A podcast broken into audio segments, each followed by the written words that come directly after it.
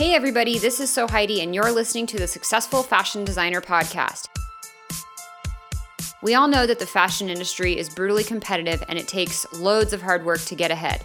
The problem is that everyone's secretive and tight lipped about their ways. After working as a designer and educator for over a decade, I wanted to help break down those barriers and bring you valuable knowledge from industry experts, and this show is exactly where you'll find that. Whether you're trying to break into the fashion world, make yourself more marketable, launch your own label, or become a successful freelancer, we'll help you get ahead in the cutthroat fashion industry. Welcome to another episode of the Successful Fashion Designer Podcast. And you guys, this interview is so, so, so much fun. Um, Tara Eggenspeller is just uh, oh i was gonna say go-getter it's so cliche i hate that term actually but she is and um, she comes from an accounting background and she has finagled and bootstrapped and grass-rooted her way to a handbag line that she has. And she has done a phenomenal job of figuring things out all on her own learning the hard way learning some really tough lessons um, diying a ton of stuff doing things without any money. And she shares all of it in the podcast um, from hard lessons learned on putting together a photo shoot and what you should or shouldn't invest in initially, and finding a manufacturer and a factory to produce your designs and selling and figuring out like how are you actually marketing your product and getting it into the customer's hands. Um, her story reminds me a lot of my own story way back if you followed me for any amount of time, if you've been on my email list, if you've read some of my content on my website, you may have heard me mention my brand, Funklectic word sandwich of funky and eclectic. We won't even go into that. I hate the name nowadays. Um, but at the time, I thought it was a good idea back when I was in my early 20s.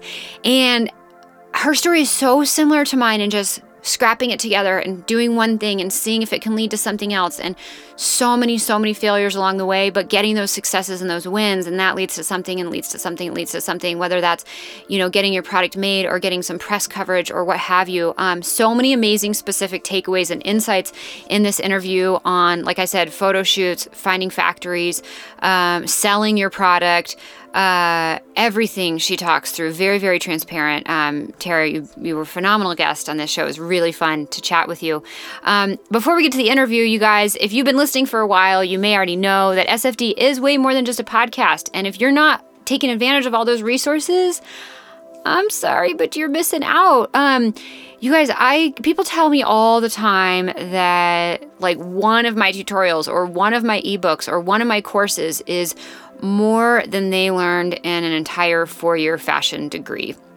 And I don't say that to brag, I say that very humbly because I put a lot of effort and energy into creating the best resources out there on Illustrator and tech packs and finding your dream job and freelancing and starting your brand. And I want to make sure they're as valuable as possible. And I give away a lot, a lot of them for free.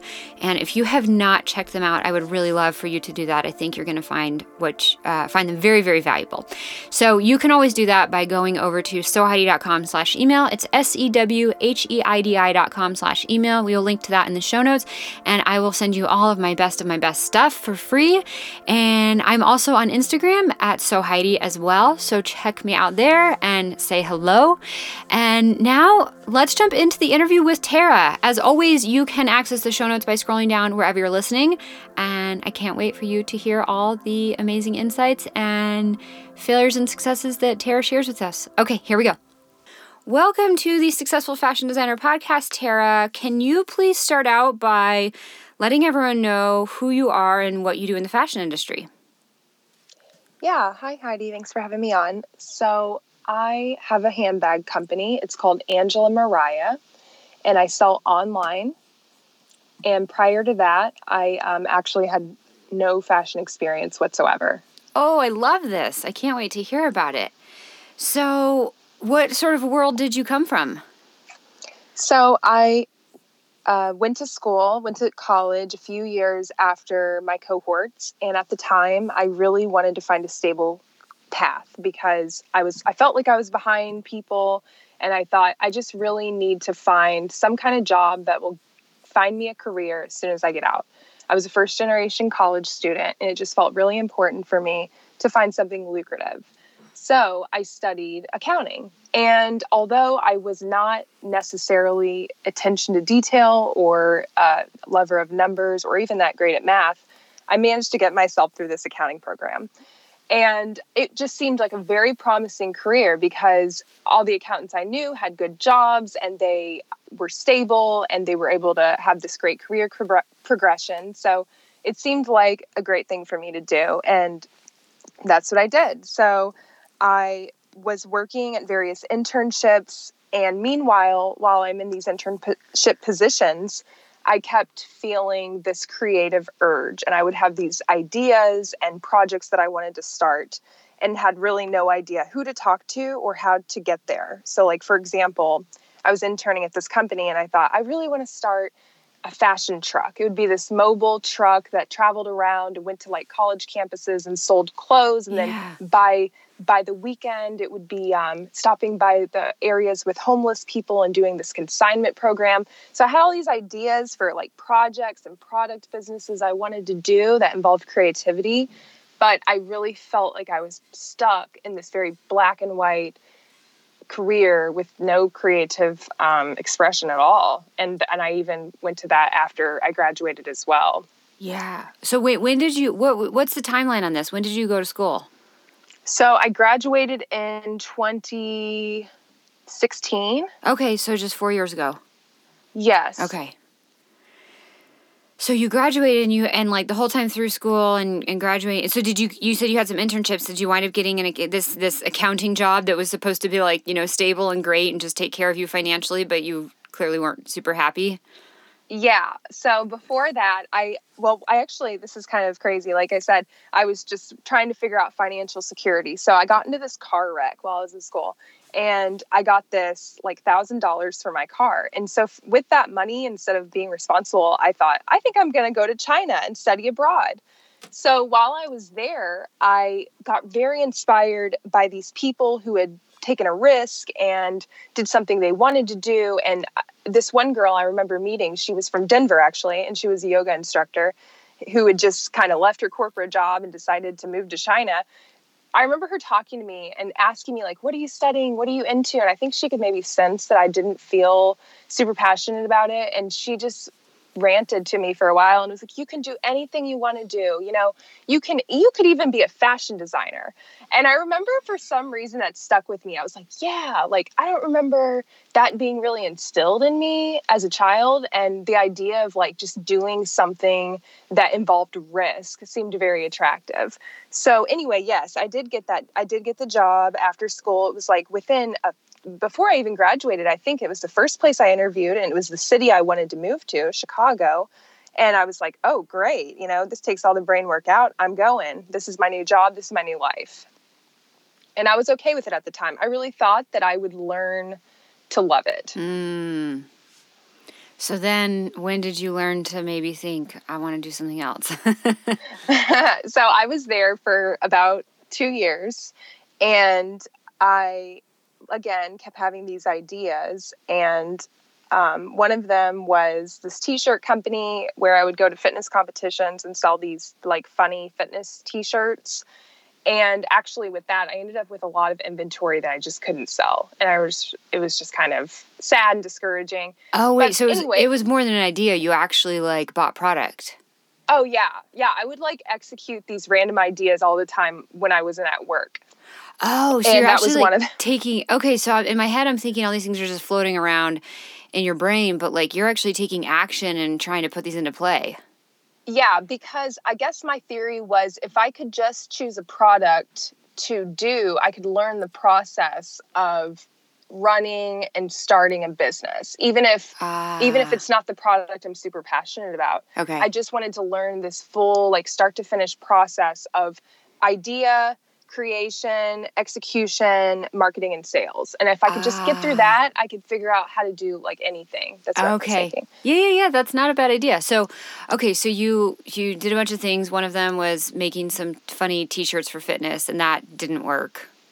Not really. Like. No, okay. I sold a few, and I just didn't. I didn't even know how to build a website or email hosting. I knew nothing about how to do anything. But okay. yeah. So then, what what do you decide after that?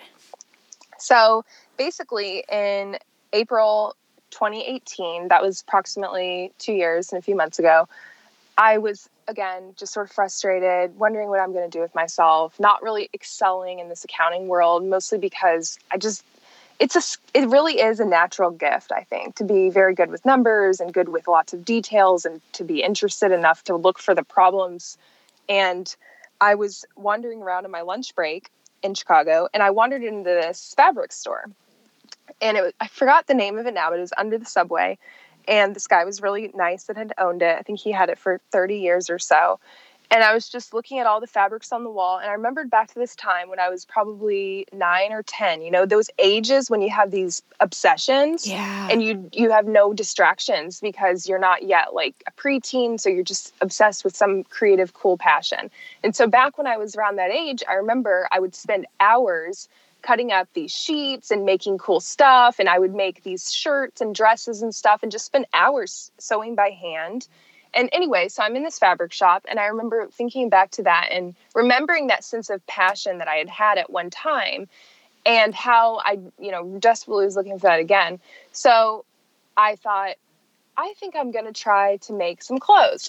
and I purchased some fabric that was really expensive, and I also purchased some vinyl like some uh, faux leather, yeah, yeah, yeah. skin. Yeah. And I told the guy I was going to go home and try to sew.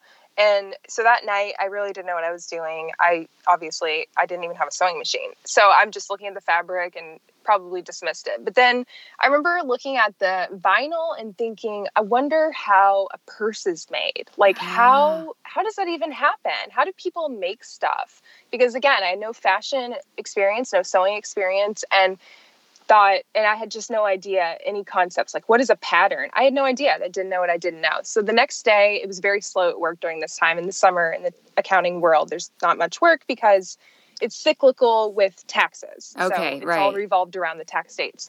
So anyway, I go to work and I was like, I started sketching these purse ideas, like like okay i have this piece of flat vinyl at home but how could i turn it into something 3d and so i'm sketching 3D shapes of bags and c- having this idea of how I'm going to go home and make it into something or try. So that night, I went home with my little uh, piece of vinyl and my sewing materials, like a like a needle and thread, and started to try to construct what, what I had drawn on paper into an actual small crossbody bag. But by and, hand, because you had no sewing machine. Correct. Oh, okay, okay. So like hours later, I'm having like, like some amazing visuals. yeah, it was this like faux black, shiny, like patent leather snake skin. Um, very cute. Yeah. yeah. and so um, I I finally turned it into sort of what resembled a, a bag, I guess. And it had this really sharp I accidentally cut the front of it where it would have been a flap with this very, very sharp angle. And I was like, oh my gosh, my whole bag's ruined. What am I going to do with this? But as I was looking at it, I was like, hey, that kind of resembles a bird's beak. And I was, and so I called it the Raven bag. And so then I was like, I want to create a whole brand of bags inspired by birds because birds represent focus and flight and freedom and, you know, confidence. And so I just had this like this vision of this brand for women who are probably feeling the same way, kind of maybe stuck or want to have a transformation in their life um, creatively and just becoming a better version of themselves. And it was going to go along with this these bags that were sort of subtly inspired by birds. Yeah. So okay, I'm just I and the visual I had was more like you. I don't. I think you chuckled because you're like, yeah, it was this like shiny patent leather but I was like picturing you with this needle and thread, like really laboriously like trying to poke it through the the vinyl. It was really thick and like fighting with it and your thumbs all yeah. red. Um Yeah, that's how it was. It okay, was what easy. and it was not aligned. None of the stitches were probably aligned at all. Yeah, yeah, yeah. But you got this concept together and then it evolved into this like much bigger idea and it sounds like the the overarching theme that now drives your collection this concept of the birds. And i will say i've looked at your at your website and i was like oh look at this cohesive like you notice that really sharp point on the front flap across all your designs and it stands out. And it's almost like i don't know if you had the this in if this was something that came up later or you know you had the foresight to really think about this but you look at it's like a very specific branding element of like oh you know like the the um oh my god i'm gonna I'm totally embarrass myself the the shoes that the louis vuitton shoes that are red on the bottom right is it no it's not louis vuitton who what shoes are red on the bottom the high heels that are always Yeah. red is it Christian. oh Mhm. is it okay Yeah. i'm embarrassing myself here but or like Tiffany's green. Tiffany's color. the mint green color, exactly. Green. Right? So you like just out of nowhere came up with this brilliant, very visually recognizable element that you can then thread throughout all of your designs that also has this bigger picture of this whole like flight and freedom. Um, did you like see it as that big of a thing in the moment or did it did it evolve more over time? Yes, it did evolve. Now that you mention it, because at first it was it was more of a it was like a artistic thought, like ooh, I wonder what a swan bag would look like. Mm. Ooh, I wonder what a cardinal would be like. And then, oh, I think not even maybe six or eight months later, I was like, oh, yeah, because birds represent all these cool things. Ah. But at first, it was definitely more like, oh, I just want to see what kind of birds I could dream up. Did you have an interest in birds before? Like, is this a thing of No. yours? Are you a birder? Okay. no, it's so strange. I know. So I have to be careful about how I present it because it might seem like like I am into birds or like other people are supposed to be into birds. But Yeah. it's really supposed to be a very subtle inspiration. Okay, gotcha. Okay, so you make this one prototype. Um, was it like usable, functional? Were you able to carry it as a bag? No, Okay. no, no Okay. lining. Okay. so then what did you do? So so I so I spent several days googling like how does one build a purse? How does one get a purse made? And so I learned all these concepts like a tech pack and just things that everyone who's ever been to fashion school knows probably in their first 5 minutes. And it took me a long long time to like maybe 3 months. So I get this so I go to the um, Chicago Merchandise Mart where Uh-huh. they've got all these fabric suppliers, but those fabric suppliers are actually for the furniture industry and I Ah, started just looking at all this furniture fabric and just picking people's brains, like trying to figure out what do you do. And I I ended up finding this online accelerator program that um, just kind of helps you figure out how to source it, eh, source materials and get a manufacturer, basically. And so that helped me because I don't know if I would have been able to figure that out in as quickly as I did if I hadn't had someone kind of explaining, hey, here's a tech pack, here's a pattern, here's how you find people to make it, and mm, here's what you need to submit to a potential manufacturer. Okay. And even though I had that, it, it there was still um, tons of trial and error with getting my first samples made. yeah. Um, for example, like as a new designer, it's hard to approach a manufacturer because they know you're a new designer, probably unless you've got someone doing the talking for you just by the way you present yourself. And so, because of that, it was difficult to get anyone to talk to me. Like, I remember s- ta- probably emailing 15, 20 different manufacturers, first in just the US. And just to get an appointment, just to even get a call, took a long, long time. yeah. And then finally, when I would get that call, I felt like, oh, it's going to be months. Oh, and it's by the way going to be five thousand dollars. Ah, And I didn't have any money. I mean, none to start this. So I, it was just totally out of the question. And then I, I spoke to someone, and the and I know you had another handbag designer on here before, and she talked about having to go to India. yeah. And so, um, that was the thing. Like, okay, well, if I'm going to get anything made, I may have to, unfortunately, go overseas at the at the beginning.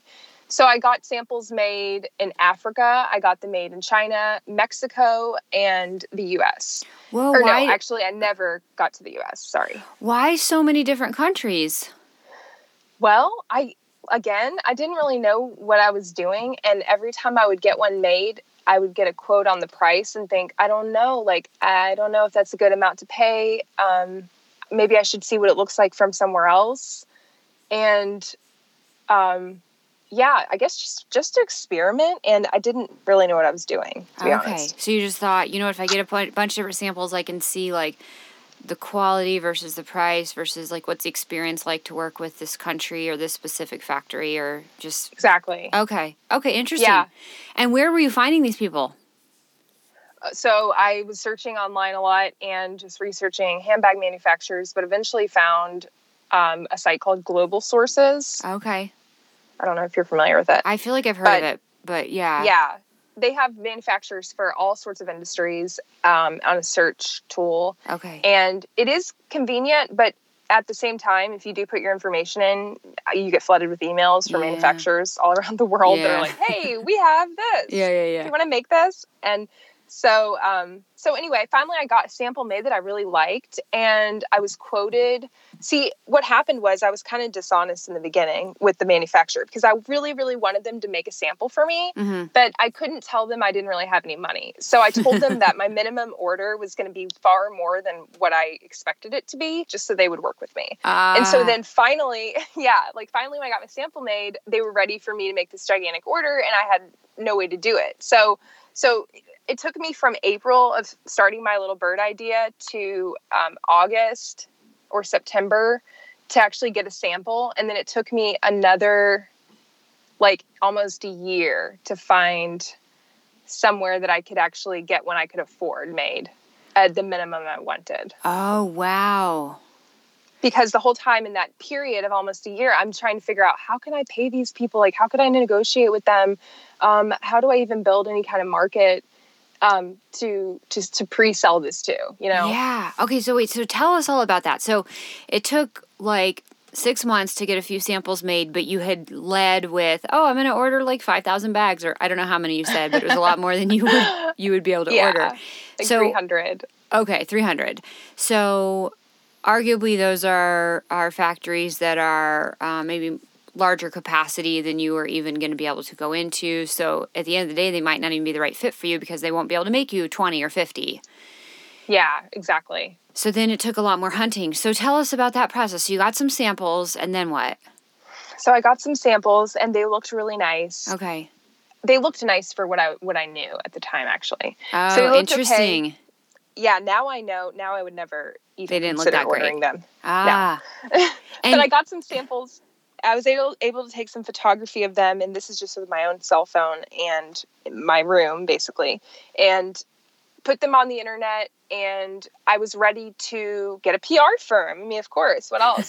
so I called this, I called this company, and I was like, "Hi, you know, I've got this website built. I've got this product. I really need to generate some buzz so I can get some pre-sales on these." And the lady was like, "Oh, well, you have no brand. Like your brand, it doesn't look cohesive. It doesn't look like you're ready to do any advertising of any kind." And at this time, I felt like, "Oh my gosh, I've been working on this for a year. Are you kidding me? Like I'm ready to do this now." And she char- she was she quoted me like $12,000 to get my brand together. And so anytime someone does that, I take it as a personal challenge to figure out what can I do not charging $12,000. Like how can I do this now by myself? So I got very serious and started reading all these branding books and trying to figure out how to build this cohesive brand. And um, well, I guess what happened was finally I was able to get some pre-sales with all this branding work and this one photo of my couple bags. where where did you get some pre-sales from?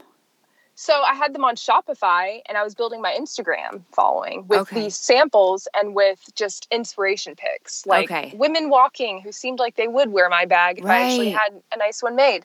And so yeah, just um putting out the my story and putting out photos of myself designing and my little samples and just making it seem like I actually had a real of- operation going. A lot of smoke and mirrors, and you really just had like a couple samples and some That's it. inspirational mood board collages Yeah. that you were pulling photos from. Yeah, exactly. So then, how I did had- you even fill those orders? So I wasn't able to. I had to Oh. message them all and say, I had to say, listen, um, here's the situation. I I uh, can send you one when I have inventory, but I actually don't have any right now. But I really like it. Just basically validated the idea, and they were all Oh. really okay with it. And once I did get inventory later, even though it was a new and improved version of those bags, I just sent them one for free. Oh, that was very generous of you.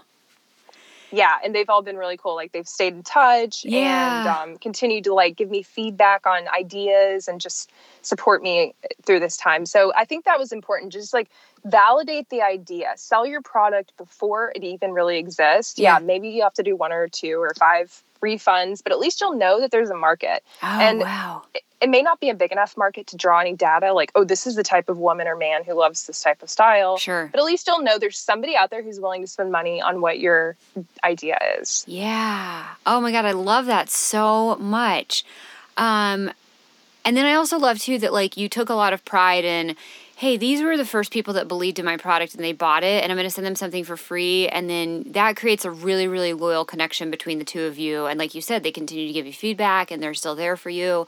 Um, so that's a really, really cool relationship that you were able to build, even though it started off on arguably maybe not the best foot with you being like, hey, you purchased my product, and by the way, I have no inventory and I cannot get you said product. yeah. I know. Well, I guess I didn't believe in myself. I didn't really believe that I would get any sales. Like it so just, just, felt like this. Yeah. This uh all in vain or something. yeah, I didn't really believe that I would get any sales, I don't think. So I was almost thinking like, well, I'm going to put it up. No one's going to buy it anyways. And then it's like, oh shit, someone bought it. yeah. okay, so so you get a few sales, you have to refund them, um but but then you're thinking maybe I do have something with this product. So what? Yeah. So what? What happens next?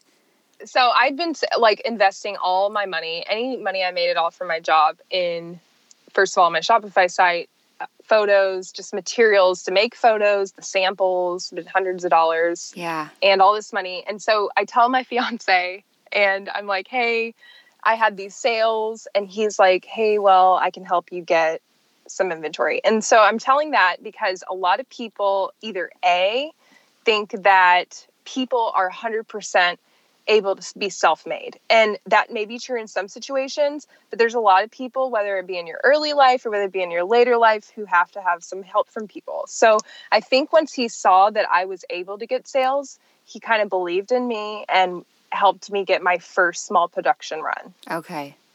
So i just need to say that because you know i think uh, it's important to be honest with people about how you're able to get your business together because I think people can get discouraged and think, "Oh my gosh, I don't have this. How can I ever do it?" And right. he gave me enough that probably I would be able to get from maybe a small business loan. Okay. And um, yeah, so it helped me fund my first small production run. Okay. And I appreciate your transparency in that because it it is hard to listen to other people's stories and just think like, oh, well, they were just able to make it happen, but I can't make it happen because you know there's all these barriers mm-hmm. and sort of limiting scripts of like, well, I don't have that or I don't have this. Um, yeah. So yeah, sometimes right. you have to you don't have it all yourself, and you have to go ask, and whether that's friends and family or maybe it is a bank loan.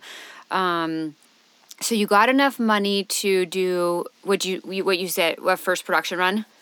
Yeah, and see what happened was I had had that manufacturer who thought I was going to be able to get like 300 units at a time. Okay. So their first quote to me was they wanted $160,000. Ah, yeah, yeah. and I had zero dollars. So and where? I which find, country was that? It was China. China. Okay. Yep. And so another so after I was just feeling totally discouraged, I was like, there's no way. What am I gonna do? I started looking back through all these emails I'd been getting for months from that company, Global Sources.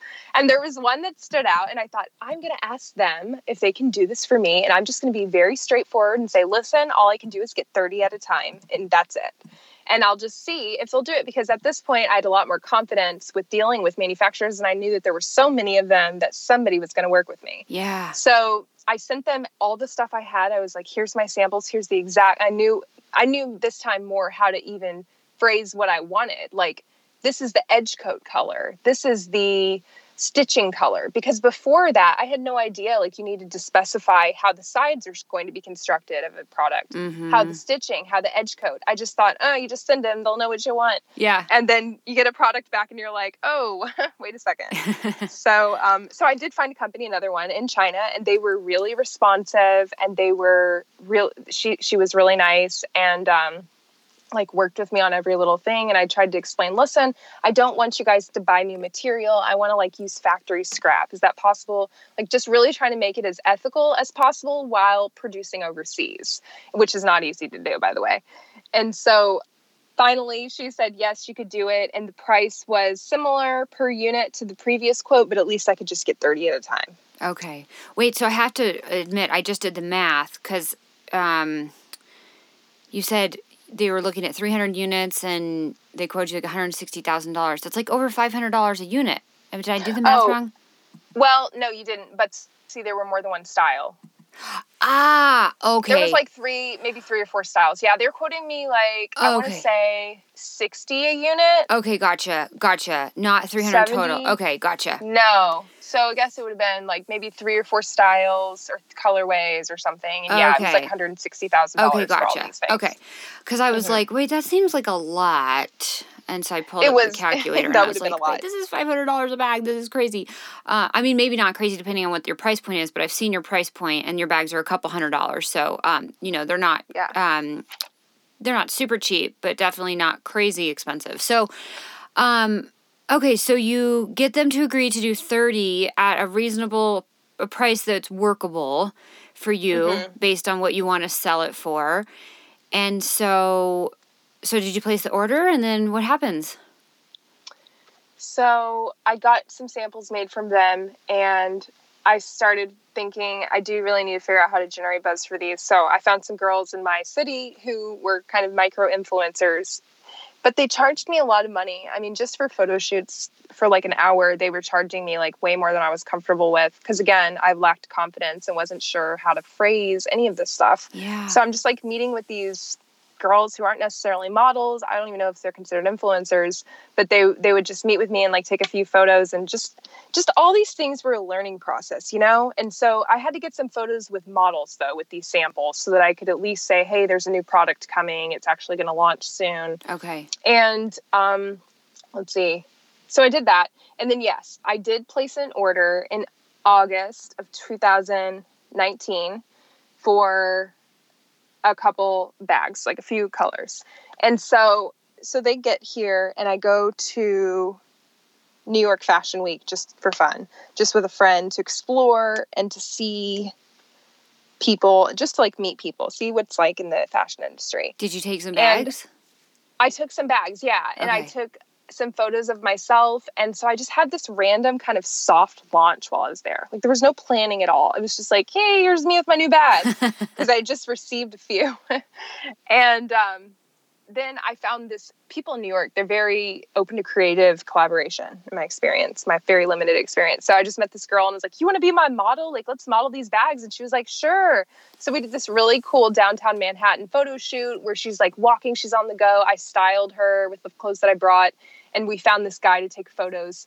Oh, and so I wrote down like a list of tips or a list of things I've learned that are very helpful. And one of them is to invest in your own camera if you can, because it's Oh. expensive to hire a photographer all the time. So at some point, I went to the pawn shop, like before I went to New York, and bought this um, Canon camera for like a couple hundred dollars and took that with me and we took photos of the model with the bags. So with those photos, that was more marketing material than I had had in a year and a few months. Like that was more content that I could use for social media for my website than I had ever had. And it was not only that, but on an actual camera this time. So the photos were crisp and they were uh, allowed to be on my website. So Wait, but hold on. like- where did you, where are you find? You said you like met this girl who you're like, oh, can you model this for me? And then you met this guy that was gonna take photos. Like, where are you meeting these people? Like, just on the street or like? yeah, I'm trying to. I'm just talkative. Actually, yeah, the guy, the guy that designed my logo, I met at a random event in Chicago and told him what I was working on. then he introduced me to this girl who ended up designing my logo. So yeah, it's just like talking to people. And I met this girl at a fashion show I went to in New York City. She was in line. I was behind her, and I was like, "Hey, like, what's up?" And she was like, "I'm alone. You're alone too. Let's be friends." so Ah, that's how I met her. Oh, I love Yeah. this. You're really just like totally gabbing with people next to you on the street or like in line, whatever, but just totally random people.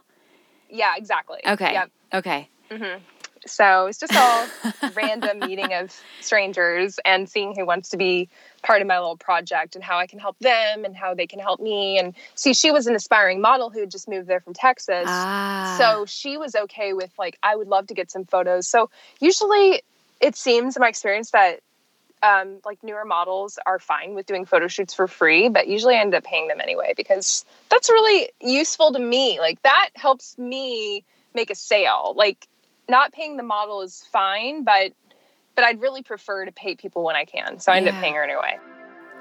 We'll get back to this episode in 20 seconds, but real quick, did you know that the SFD podcast is sponsored by you? We don't interrupt your listening experience with ads and instead rely on your support. There are three ways you can do that. One, tell a friend about the podcast. Two, sign up for the email list at sewheidi.com slash email. That's S-E-W-H-E-I-D-I dot com slash email. Three, write a review on Apple Podcasts. Thanks so much for supporting the SFD podcast. Now, back to the episode.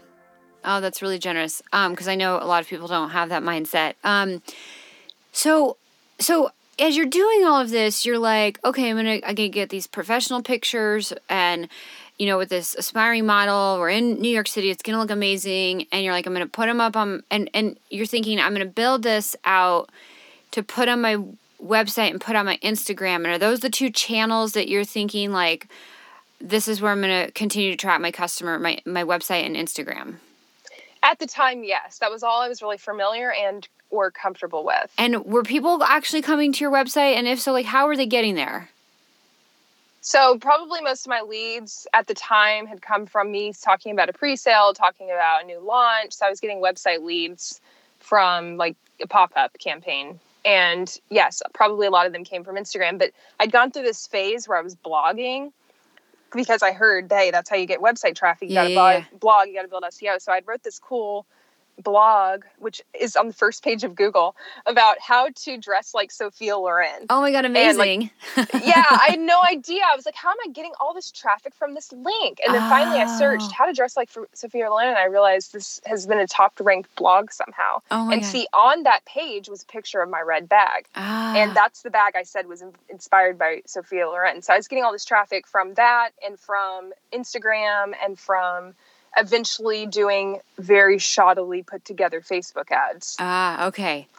Okay, so so you're building these these the this uh repertoire of photos and, and stuff of your product and you're like I've got a little bit of traffic through these random sources i did this blog post that went viral and um and so then what you so you're in you're you're in manhattan for new york fashion week and you get the pictures yeah so then i come home and i'm just you know how it is being an entrepreneur especially in a very competitive industry ups and downs emotionally yes. and becoming better at managing those is like number one priority yes. but this was all new to me i just had all this inventory delivered and i hadn't had a sale since may or april right okay. because i had my pre-sales that i wasn't able to ship so i'm thinking what have I done with like first of all my fiance's money and my life oh, and my career? Are you still Are you still working at the accounting job?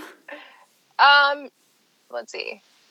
I think I was I was working at no, see I left my accounting job to get a job at the bank because they paid insurance um, for only 20 hours a week. So I thought that was a great way to like work part time. Okay yeah, part time insurance, very understanding and flexible with the schedule. So yeah, I was working there. Okay.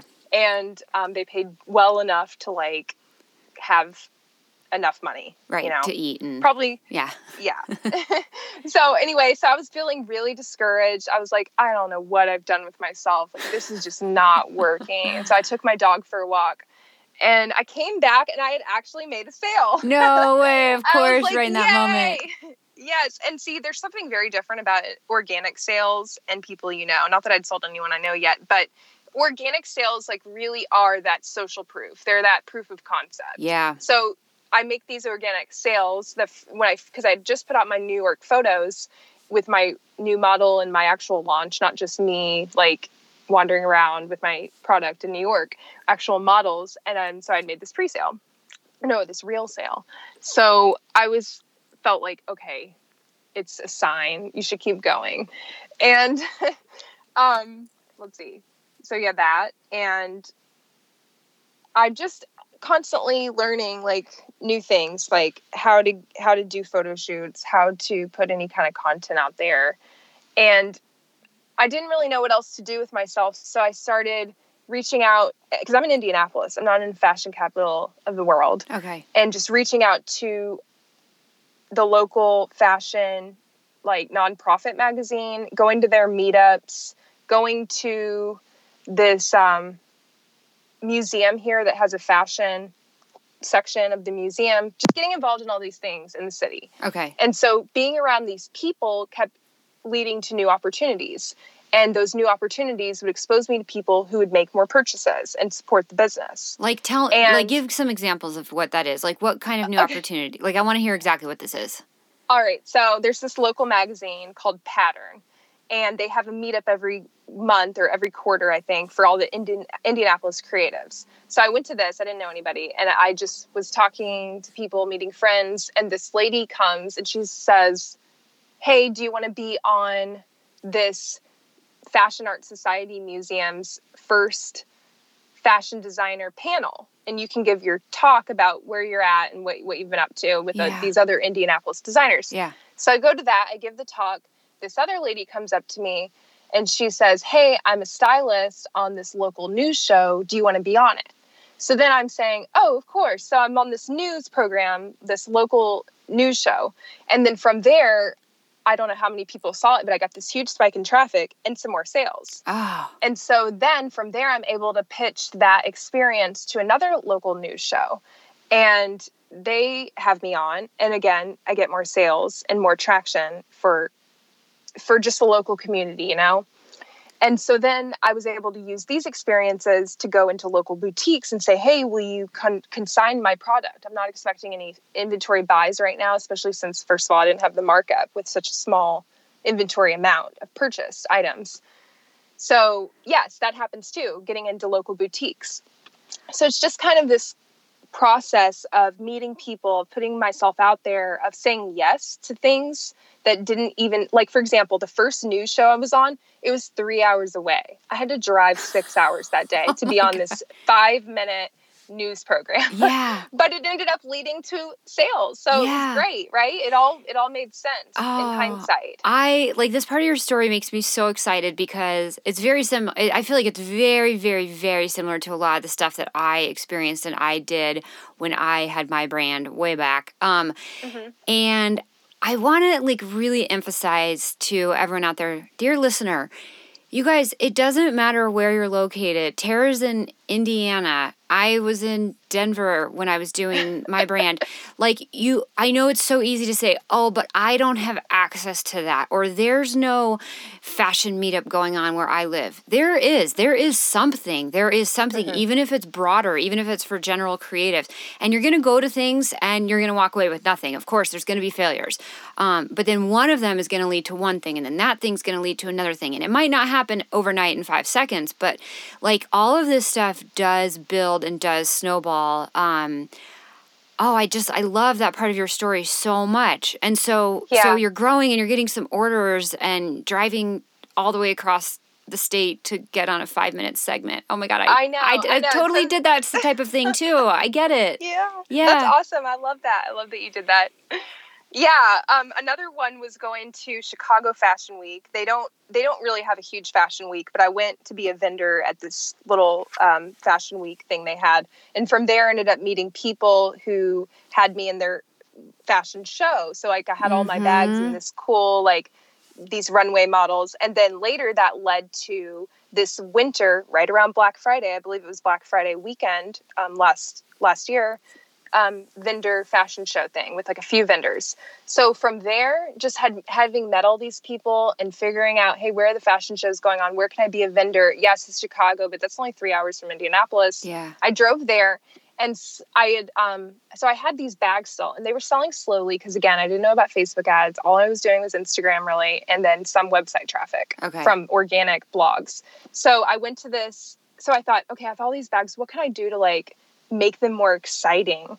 So I thought I'll make them all into their own I made this this crazy theme. Basically it was like a 1920s um I themed them out. Like I started decorating them with different concepts and took them all to this holiday fashion show in Chicago and launched these new designs, even though they were the same bags, just redesigned over this Black Friday weekend. What do you mean was redesigned? my- Like what were you doing exactly? Like putting like brooches on them or something? I'm like Yes. trying Okay. Yeah, so like I was making them 1920s. I'm trying to remember what I called it. I think it was um the like I made a flapper bag. Like so I added so I had these top handle purses. Okay. And they and I added these little small rings, and then to the rings you could add all these different chains, and the chains made the bag into a different idea. So like there Ah. was the the flapper bag, and it had this really cool like dangling chain on the front, but you could take it off, so it didn't have to be like that. But it just added this extra bit of bling. And so my fiance hated the idea. He was just like, "This is so gimmicky and silly," but I just wanted to try it. and I was gluing pearls to them and flowers, but people actually really liked it for the holidays. Oh, so that was my biggest weekend at the time. It was um I got a lot of sales that weekend. I mean, they were just coming in one after another. And that was and- online or in person at the market? It was um well, it was mostly on it was online. In person, yes, but they ended up purchasing online. So I got Ah. some sales from that show, but they all they all went online to do it. Okay. So that was really exciting because it was my first time experiencing that like, hey, I'm getting one order after another. I cannot believe this is actually happening. Yeah. And are you still working through your first uh, p- production order? Yes. Okay. Yeah. So then let's see. So then Christmas happens and so basically I don't where are we at on time? Oh, we're Sorry. good. Yeah, no, no. We've got like 15, 20 minutes. Okay, so I'll just say kind of what what has happened that's really helped me learn a lot or like major errors. Like I made a list of major errors and major successes. Oh, let's hear. Yeah, let's hear about it. okay, which one do you want to hear first? Oh, I mean, I let's do the errors first because Okay. I I think that I don't know. I I love failures. I I feel all the time, and I think it's so important to talk about this. So let's start there. Yes. I agree with you. I have a lot of friends or a few who I met in that accelerator program I was in like 2 years ago. Yeah. and they all had different product ideas, different fashion ideas. And one problem problem that I've seen that I experienced as well was once I got my first samples, I had this big staged photo shoot here in Indianapolis. Like I went to that pattern meetup I told you about and I met this the best photographer I could find. Okay. And then found this model and I invested like $500, which was a lot for me again. Yeah. Like I'm saying, I'm working at the bank part-time. Like Yeah. this is all my money. yeah. So I invested in this photo shoot and I didn't know how to style a photo shoot. I didn't know about makeup. I didn't know about posing. I didn't know about how to do any creative direction at all. So I've thrown away this money and I'm like, these, these are the samples that I couldn't even get produced. So it was just, okay, I've, I've measured all my, all my errors I've made have either been from being hasty or from being cheap. Ah. And so anytime I'm cheap or hasty, and for God's sakes, both, I'm going to do something expensive and ridiculous, and I'm going to have to pay for it again. So this was an example of being hasty. And there are times that I was cheap too, like being way too cheap on certain tools that ended up costing me more money later. yeah. So that was a major error. Putting all this money into creative direct into a photo shoot without having any background in creative direction or any experience. What would you have done And- differently in hindsight? so now at this point i've met a photographer who has or i met a studio a person who has a studio and they just kind of let photographers come there and do a lot of collaborative work so having made this connection now and having had my own camera now i'm able to go to this studio like once every couple weeks and have a new model that i meet online and direct the whole thing myself so i've learned about like like like just sitting by myself closing my eyes and imagining what would a really unique way to present this style be like? Like, what would the colors be like? Really spending the time to be creative and go to all these different places in my head. Like, oh, what if the background was brown? What kind of style could you do? Oh, what if it was yellow? Oh, that would be neat. And listening to certain music to just kind of get these inspirational juices flowing. And now I'm able to drill out or pump out a, a cool, like, photo shoot every couple weeks and i've got all this content for the literally the rest of the year in my new collection that i don't even have to get worried about it because i've been able to keep putting together these shoots with and i style the whole thing from goodwill and just going to Oh, goodwill and like yeah like finding these cool um, dresses and or pieces of fabric and just able to make them into things. So anyway what i would have done differently is got some more experience just doing street photo shoots just learning how to how to take a photo of a bag how to what works what doesn't because there's a lot of photo shoots i was doing before i found this studio collaborative environment where i was meeting with people on the street like girls like i would go on these every every city has a on uh, insert your city name here models Facebook group. And if you go there, you can find tons of people who would love to collaborate with you on your new brand. I promise. Ah. Like Cincinnati models Facebook group. Anything. That, yeah. Anything. It exists. And so people are ready to collaborate. People want to do cool creative stuff with people who are creating in their city.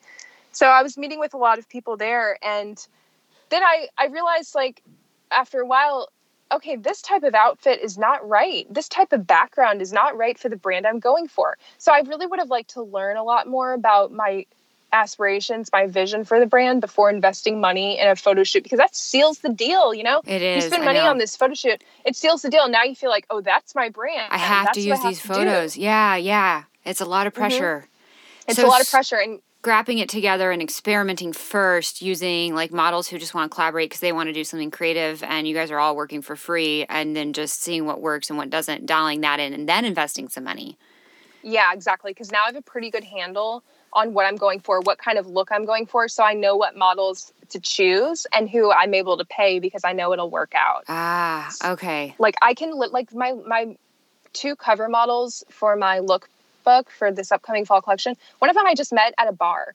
And I was like, she has the exact look I'm going for. And she never done any modeling, but she looked perfect. Yeah. I mean, the, she is just the best model I've been able to find, awesome. especially in Indianapolis. It's not exactly just models wandering around everywhere. Yeah, yeah, yeah, yeah. oh, I love that. Okay, so and I think, um, I mean, I I have invested money in photo shoots before, and I know other designers have, and I think it's really easy at the beginning to think like, oh, I'm going to spend all this money, and then yeah there's a lot of little moving pieces and parts to a photo shoot to make sure it goes right and and chances are if you just dive into that first one without any experience and spend a lot of money it's you're not going to get the result that you actually want in the end. Maybe. Exactly. But i agree with i mean it depends on the photographer. Sometimes you can get a photographer that's so good that like they'll drive the creative direction and like really help dial it in for you but that just it just depends so yeah mm-hmm another mistake that goes along with what you're saying is you know designers investing all this money is there's been so many things over the last year since i launched hasn't even been a year where i'm thinking hey this is going to be the one thing that totally changes my business yeah. this right here and the thing is I've learned that that's not the case. It is a culmination of hundreds of things. Yes. It is consistency. It is literally every single week sending 300 if that's what's required emails to boutiques to the press to whatever and trying to get these little tractions. And you know what? Most of them are not going to work out. Yep. But some things will. And so over the course of months and months and months you have one success every 3 weeks. Now you've got this actually viable strategy on how to take your business to the next level. And that's in my experience because there's been things that I'm like, oh, that's the thing. Like I hired this PR guy and Brit in the UK, so random, doesn't make any sense. And I was like, I'm to pay him $300 a month to like really take my business to the next level. And and he had no experience, like there there was just no reason to do this. But just getting in what is the word? Just like uh, all dreamy and rose-colored glasses about certain things when you it's really hard work it's consistency that's going to pay off yeah i have to drop a quick note in here too about investing in um, pr people and I do not mean this as a blanket statement, although based on my experience, it is kind of a blanket statement. PR is really, really expensive, and they do not do. I know there's good ones out there, but most of the time they don't do a good job. I cannot tell you how many terrible PR pitches that we get for the podcast that is generic and canned and I'm like there's no way I'm letting this guest on my show. Like versus you like tell I, I I don't I have to be honest cuz the podcast pitches actually go to Tara but uh, my assistant not you Tara. Um mm-hmm. so I think you pitched yourself for the podcast and right yeah I did yeah and you just were like, "Oh, hey, here's here's my story." I think you lit you listed because I have it right here in my notes. Um, here's some topics I could pri- provide some insight on, um, and one of them was you know executing photo shoots and reimagining current inventory to get new sales. Oh, um, oh, yeah. And that was a lot more valuable than the PR agency. So I just I say that in advance because I think for a lot of people it's easy to think, oh, my one magic bullet, like you just said, what's going to be the one thing and maybe it's the photo shoot maybe it's this maybe it's that maybe it's hiring pr and getting press um, mm-hmm.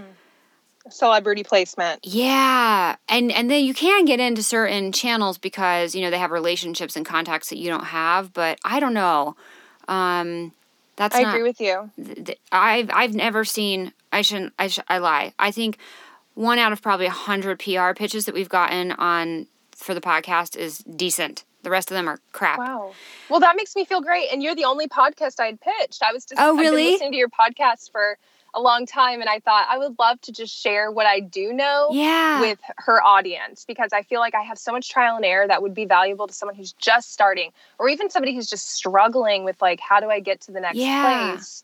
And I just feel like so much of it is learning how you spend your time. What are your processes you're doing every day, and figuring out how can I automate those as best as possible and Yeah. take the just uh, hard work and struggle out of things as much as you can. Yeah, I love that. So you sent one genuine pitch, and I and Tara showed it to me, and I was like, yeah. Or Tara, my assistant, showed me you, Tara, your pitch, and I was like, yeah, let's do it.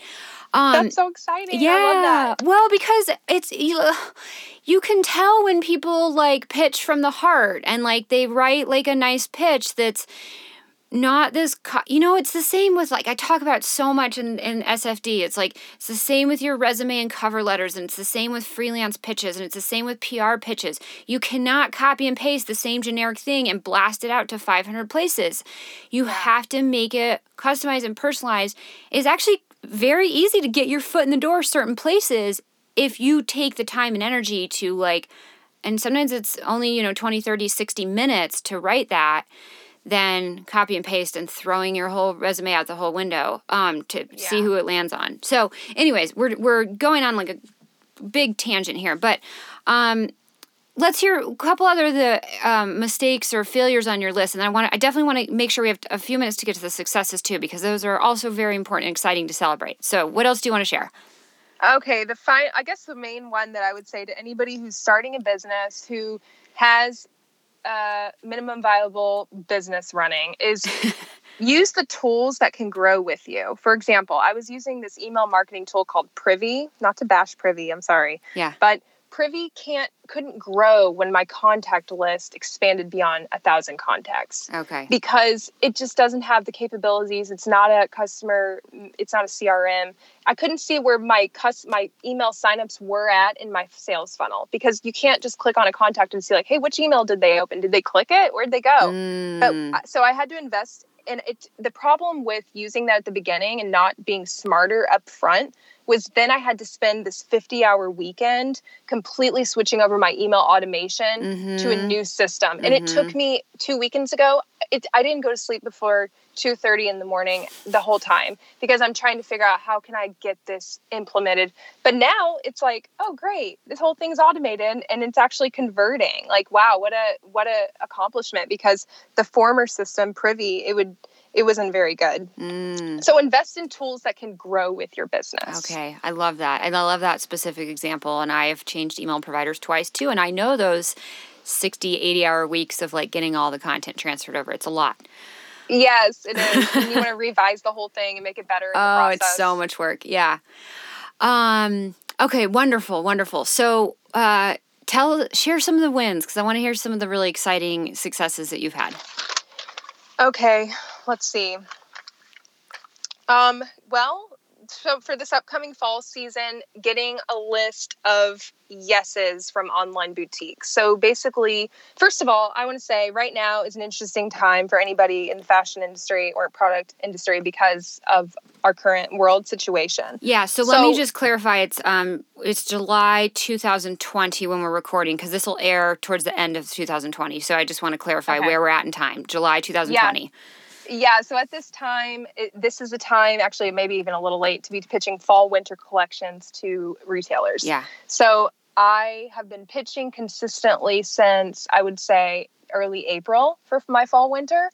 And at first it seemed really slow, but over over the months I've gotten a yes here, a yes here, a yes here. So once September hits, I've got a handful of retailers that are online, some that are pretty big in their city that are ready to carry my line. And this is great for me. Yeah, so that's good congratulations. That's huge. but I would say for that, it's just all about again, like you said, being consistent and having a customized pitch. Like, why is this boutique a good one? What other Mhm. brands do they carry that my line would even make sense next to? Is their price point in line with my bags? So that's been a big win for me. So you Um, didn't I just like gone- send out the same pitch to a hundred different boutiques. You looked at each boutique No. individually and wrote to them as though they were a real person. It is a real person on the other side of the email. Yes, pretty much. Although I would say that you can still automate that process a little bit. Sure. If you're, you know, you can edit certain fields for a contact Yeah. in your email marketing thing. So it's like, hey, this my bag makes sense for you because, and then insert the reason here. But yes, the research is required. I would Right. say But but a, a lot of it can be, you know, the same presentation, but some of it has to be customized. For sure. Yeah, Okay. you can't just be like, hi, comma. um, Please carry my bags building- at your boutique. Thank you. Bye. yes, thank you. Bye. Here's a here's a picture. Um, building a convertible email email automation sequence. That's been a huge win because, like, I feel like I've been obsessed with this idea of closing the loop. That means closing the marketing loop. If I can figure out how to follow someone through all the touch points in an online way, that that to me is success. So if I can build a Facebook ad that people click on and they sign up to my email list and they get my five emails and they say, "Oh, I love this brand. I want it." That is a huge win. Yeah. So figuring out how to build a branded email automation sequence, that's taken me this whole time. It's I mean, a lot I of think work. the whole yeah. Yes, that's a ton of work. Like just, that could be summed up into the entire 2 years of work, honestly. Um So wait, so product so sorry, hold on. And and are you okay if we go a couple minutes long? Yeah. Okay, because I wanna I don't wanna just like swish through these so quickly that we don't I want people to get value out of it. Um yeah, okay. so so the the email automation sequence you're like okay i'm gonna i'm gonna have these five emails it's gonna talk people through maybe there's some story there's providing them some value some styling ideas and then ultimately you're trying to sell them the product um, and you're getting people into that through it sounds like i mean some you're getting organic traffic to the website maybe that sophia loren blog post is still crushing it for you which is amazing um, but you also said maybe some facebook ads are you are you still doing those how's that going for you So, yes, I am. I run convert I would say it's important to just learn as much as you can about Facebook ads. But yes, I do have some ads running and they get me a couple leads a day Okay. and then with my conversion rate I'm able to get sales from those on the other end from Okay. the email end, not directly from the ad, but yes. Okay, but they came from Facebook originally. Mhm. And did Yes, you? that's- Sorry, go ahead. Oh no, go ahead. Did you like? Did you figure that out on your own? Because let me tell you, Facebook ads are not as easy as they might seem, and that is a place where I feel like you can literally throw your money into a fire and just burn it up. Oh yeah, you absolutely can. And yes, I had to invest I would say a full 40 hour work week into learning the basics. And I did that yes, right when the quarantine started March 7th or so. Okay. I was thinking I need to learn how to do Facebook ads for when this is over I can actually launch this. So I spent all the time I could taking these classes on Udemy Uh huh. and learning about how to structure them and how to just build them out. So, yes. Okay. And then to go along the email marketing, because I just really feel like this is important. I think a lot of brands struggle with should I do personal branding or should I be this entity separate from my business? And I think that's a huge struggle to be Oh. like, touched on at should some other you talk about like I? Hey, you're talking in first person versus we as a business. Mm, No. yes, Okay. and also should I be the face of my company?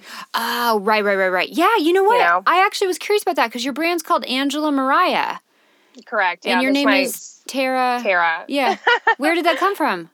it's kind of an alter ego. She's just kind of this badass, and she's in a beautiful city, and she wanders around, and she's living her best life. Okay, so you're not you you kind of decided not not really to be the face of the brand.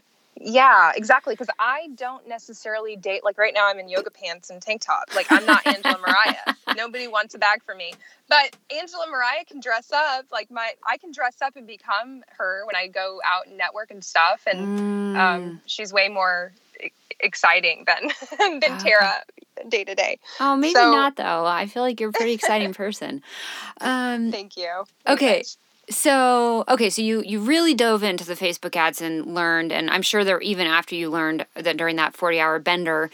There was still some trial and error because I've done I did some a couple years ago and I was like this is not for me and I I, I killed it but um it takes some fine tuning It does, and it takes money because Yeah. you can't get the data you need with hundred dollars. yeah But if you look at that hundred dollars, like I have to look at it as this is uncomfortable, but I know I'm going to get the data I need, and Mhm. it'll pay off. okay If I have that attitude, if I know that my my ads look good, my creative looks good, my landing page they're leading to is convertible, because when people do go, no matter how they get there, they do convert. okay If I know all those things, then I know that yeah, I might have to spend 100 200 dollars right now, but it's going to pay off. okay And if I sell one bag, I've got all that money back. Right, right, right. Okay, gotcha. So, okay, so that's that. I really appreciate the insights and the more detail on that process because I think we could have just glossed over that, but um, people would have been like, "Wait, I'm sorry, what? How'd you do that?" Okay, so Learn. Yeah. Don't do it without learning a lot. yeah, you really do, and it takes it takes either sweat equity and time or money. Yep. Um, like what you say, don't do it hasty and don't do it cheap. You can't do it in five. Either if you try to do Facebook ads in five seconds or you try to do it with five dollars, both are going to Yeah. fail. Either you spend Both forty hours DIY or you pay someone money. Exactly. Okay, I love that. So let's move on. Give us another one. Another success. Yeah. So learning how to so I got my products. I don't know if this is success, success or not, but I reached out to all these publicists, like celebrity publicists that I found their information to by doing research and got my product into I think five different celebrity hands. So as soon as they got huge them, success. Thank you, but we went on lockdown, complete Oh, lockdown. So shit, nobody's yeah. left their house. So I have no idea if they got him, if they like him, if they hate him, if they threw him in the trash immediately. Like I have no idea what happened, but I do have a confirmation that these five celebrities have my bags. So I just got to keep monitoring them and watching the tabloids. so maybe they'll leave their house one day with them. Oh my God, wait, I love it. Okay, so first of all, yes, huge win. I would count that as a major win. But when it comes to like actually tracking if anything happens with that, I love that you're like, I just have to keep monitoring the tabloids. I guess that's how you do it, Yeah. right? I guess honestly, I don't. I don't know. I I, I don't know either. Maybe someone has a good answer for that. Okay, you guys, if someone has a good answer to monitoring whether or not a celebrity wears your product and it gets captured by the paparazzi and put into National Enquirer, email me and I will share it with everyone. Um, Yes. I'll add it to the show notes. Um, okay, I'm going to take it as a win. Okay. Yeah. Lear- yeah, um, repeat customers. That's a huge win. I've had the same customers buy various products, so that's a huge win. Tell us about And that then- a little bit, though. Hold on. So you sell them one bag, and maybe they came from who knows where they came from, many different Mhm. places they could have come from. How do you get them to buy again? Um, well, like I said, with the email, the email marketing is huge. Offering, oh, never offer a sale to your entire marketing list. I think that's important. What do Maybe you mean? choose 20, like, I like to choose 20% of my email list and send them a sale and see how it goes. So test it first. Test it yeah exactly and so that lends to repeat customers because it's personalized it's like hey this is these are all my customers who bought this product let me offer Ah. them this product Okay, so you're like, if you bought this thing, then I'm gonna send you the special sale, and then that way it's customized. You're like, hey, I know you bought this Yeah. bag, so here's this other one. Okay, gotcha. yeah exactly and then people feel special and you're able to like Yeah. know what they like actually so super smart. that and if you want to have a flash sale or something i would i think that's a good idea too like see what kind of percentage percentages you're comfortable with so offer like 10% of your list this sale 20% of your list that sale Is to that see what works okay to do some A/B testing and get some data? yeah Okay. yeah, that's helped me because Yeah. like certain sections of my list, depending on when they signed up, are more likely to convert than others. So like Yeah. people that signed up two years ago, I mean, I don't even know if they ever even opened my emails, but people Right. that have signed up in the more recent past, they're much more likely to convert. So I can often send them a different sale than this group. Yes, yes, yes, yes. Very smart. I do the same stuff in my courses. I mean, I know like the average time someone needs to be on the email list before they purchase something. Um, Interesting. Yeah, I, but but I also you guys I want to preface this really quickly with like if you're not doing that today or you're thinking about starting a brand and you are you know listening to this and you're like oh how do i actually do it don't get overwhelmed by that thought like that can come with time you don't need to do that tomorrow um, Yes. you can build and grow into that i mean that took me a long time to get to it's taken you time to get there so Oh yeah. I also want to be mindful that um, you know we don't overwhelm people because I think that can feel really intimidating. Um, you don't have to have all this fancy email automation and, and analysis and A/B testing set up right away. Like you'll you'll grow into that. Um, yes, exactly. So yeah, if I sound like I'm being too technical, I totally apologize. No, no, no, no, you're not. And I think it's good to talk about this stuff because you did start out, you know, very grassroots and you've grown very grassroots, but it takes time to get to these other things.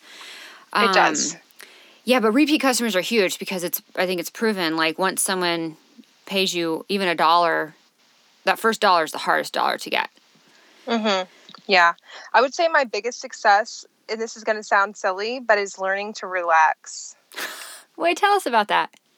So the last, I don't know how long, I've been working every weekend. I'm sure you're familiar. I'm sure Yeah. most of your guests are familiar. Yeah. And just putting all this time and all this expectation and all this stock and the success and the progress of my business.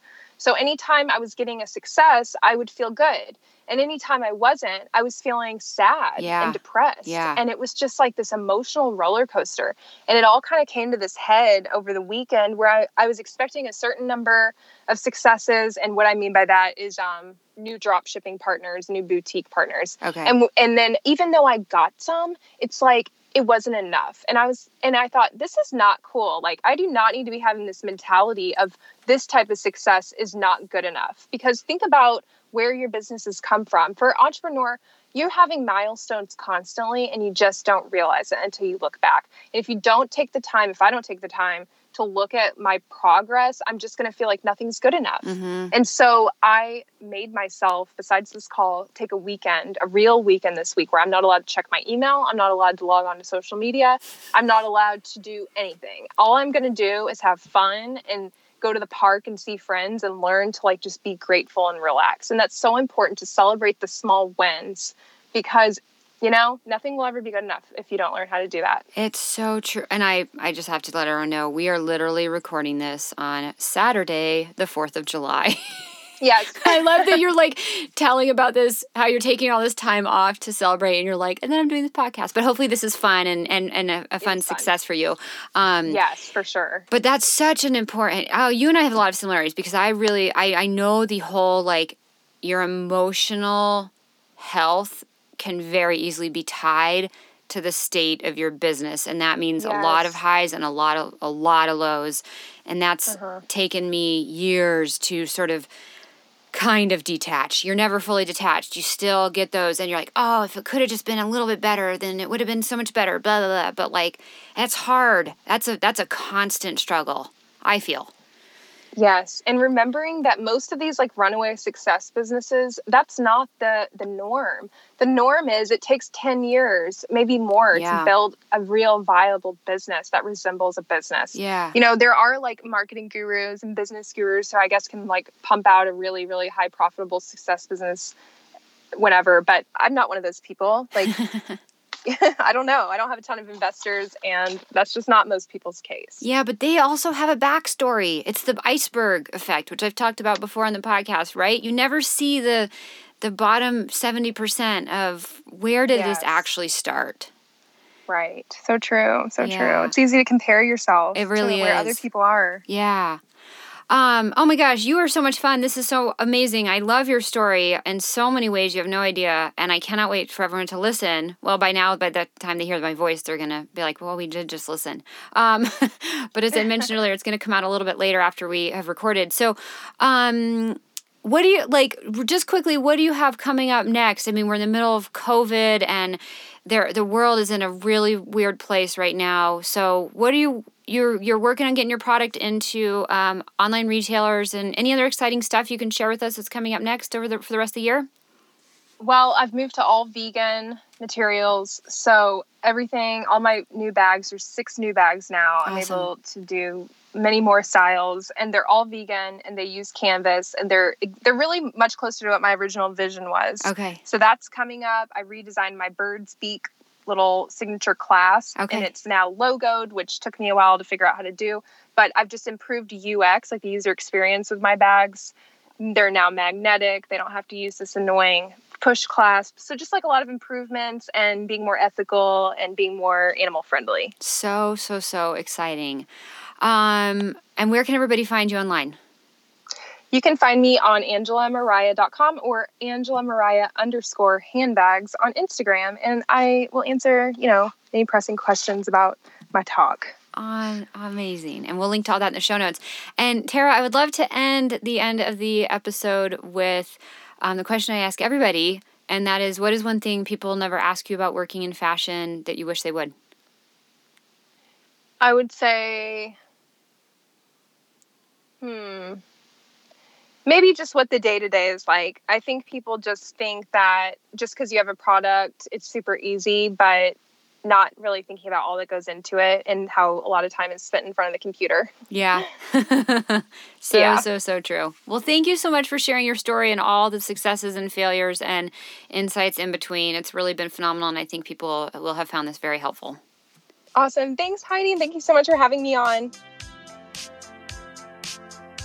Amazing. Thank you guys so much for listening to another episode of Successful Fashion Designer Podcast. Thank you so much to my husband, Mark, who does all of the editing behind the scenes, and my right hand gal, Tara, different Tara than who I just interviewed, um, who helps coordinate the show, do the show notes, all the things that it takes to put a podcast together. It is a lot of moving parts and pieces. Um, you guys, if you enjoy this episode or if you enjoy the SFD podcast at all, a five star rating and a written review on Apple Podcasts, you have no idea how far that goes, and you have no idea how hard they are to get. It is like pulling teeth. I think I've said that before, um, but they are just tough little cookies to get out of you guys. Um, I don't mean to make you feel bad. If you have left a review or rating, thank you so, so much. If you listen somewhere other than Apple Podcasts, I get it. But if you're listening on Apple Podcasts, please take 30 seconds to scroll down and leave us a rating and a review. It means the world to me. It is really me in my basement recording studio recording these episodes. I happen to be doing this one on a Saturday while my husband is watching my son, who hopefully he got him down for a nap. Um, and we put a lot of effort and energy into the podcast, and I hope you guys get that value. And the best way that you can share that with us is by leaving a rating and a review. So thank you for that if you haven't done it already, and if you have done it, thank you as well. As always, I will remind you that SFD is way more than a podcast. If you've been listening, you know that. Make sure that you are signed up to get access to all the free resources to help you get ahead in fashion. You can do that by going to sewheidi.com slash email. It's S-E-W-H-E-I-D-I dot com slash email, and I'll send you all my best free stuff. And also pop on over to Instagram and give me a follow and say hello and introduce yourself. I'd love to meet you there. I hang out at Sew Heidi as well. So I look forward to connecting with you. All right, as always, check out the show notes by scrolling down wherever you're listening. And thank you again for being here. I will talk to you in the next episode of the Successful Fashion Designer Podcast.